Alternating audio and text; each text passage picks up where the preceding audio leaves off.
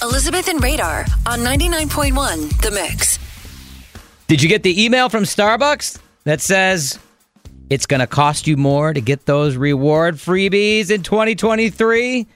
Starbucks is making changes to its rewards program, so starting February 13th, if you're a Starbucks reward member, you're going to need 100 stars now. That's the term for the points, the stars. 100 stars will get you 1 cup of hot or iced coffee or tea, a baked good, or a to-go cup. You're also going to need now 200 stars to get a latte or frappuccino or a hot breakfast item. Previously, you only needed 150, so they're jacking everything up by about 50 points / stars. And you're going to need 300 stars for a salad, lunch sandwich, protein box, or a packaged coffee.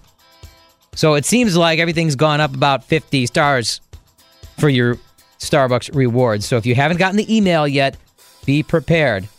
February 13th, those stars, those points, the rewards points are going to go up a little bit. So you don't put your phone out the window like my daughter does. Here, Dad, here, use my points, my stars. I have 160. You're going to need 40 more. You're going to need 200 for that free frappuccino or latte. That's why I switched to the Nespresso machine at home.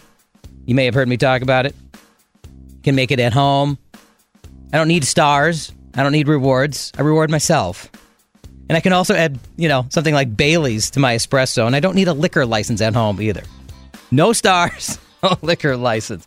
But Starbucks people, be prepared. 2023, the cost is going up. T-Mobile has invested billions to light up America's largest 5G network, from big cities to small towns, including right here in yours. And great coverage is just the beginning. Right now, families and small businesses can save up to 20% versus AT&T and Verizon when they switch. Visit your local T-Mobile store today.